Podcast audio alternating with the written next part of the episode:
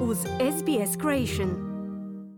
Za radio SBS Ana Solomon u današnjem prilogu govorimo o kopljima koja su uzeta tijekom iskrcavanja kapetana Kuka 1770. a koja se službeno vraćaju u domovinu više od 200 godina nakon što su uzeta s australskih obala. Kada su engleski istraživač James Cook i njegova posada prvi put stupili u kontakt s aboriđinima 1770. godine, deseci kopalja je odneseno iz kampova tradicionalnih vlasnika zemlje u zaljevu Botany. Predsjednik zaklade Gujaga Ray Ingray kaže da su koplja bila od velikog kulturnog značaja i da je njihov gubitak bio osjetan. We have a spiritual connection to the, the Kamei spears because it's also part of our ontology, our dreaming that tells us how not only Gamay Botany Bay was created, but how the people came from.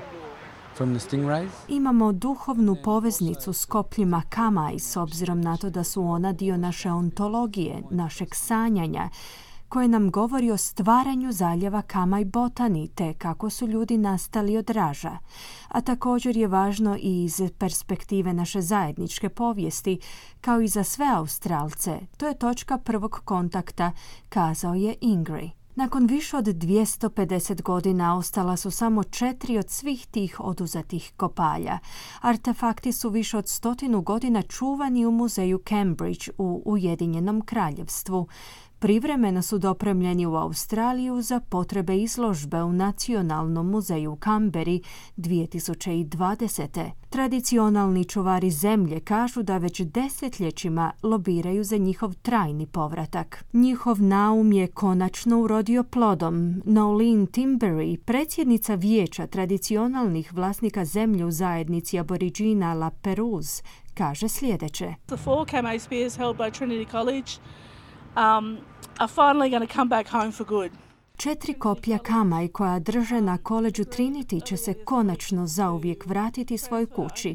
U koleđu su se složili da će vlasništvo nad tim kopljima prenijeti natrag u zemlju, dakle nazad u aboriđinsku zajednicu La Perouse, pojašnjava Timbery, dodavši da je zajednica zbog toga presretna. I haven't stopped smiling since I heard the news, so um, to hear that they're coming back and they're coming back to stay is.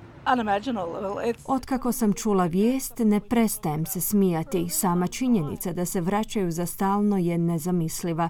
To je nešto na čemu smo radili, nešto o čemu već dugo vremena govorimo, istaknula je Timbery. Kada koplja stignu natrag u Australiju, Ray Ingray kaže da će biti izložena u novom centru za posjetitelje Colonel, viši kustos Australskog nacionalnog muzeja Dr. Ian Coates, vidi repatriaciju kao pozitivan iskorak u promicanju poštenog upravljanja zbirkama diljem svijeta. It's certainly something that the National Museum of Australia in Canberra, we work a lot with um, Indigenous communities and, and work to, you know, give voice to their perspectives. To je svakako nešto što Australski nacionalni muzej u Kamberi toplo pozdravlja. U velikoj mjeri surađujemo s domorodačkim zajednicama i dajemo glas njihovim perspektivama.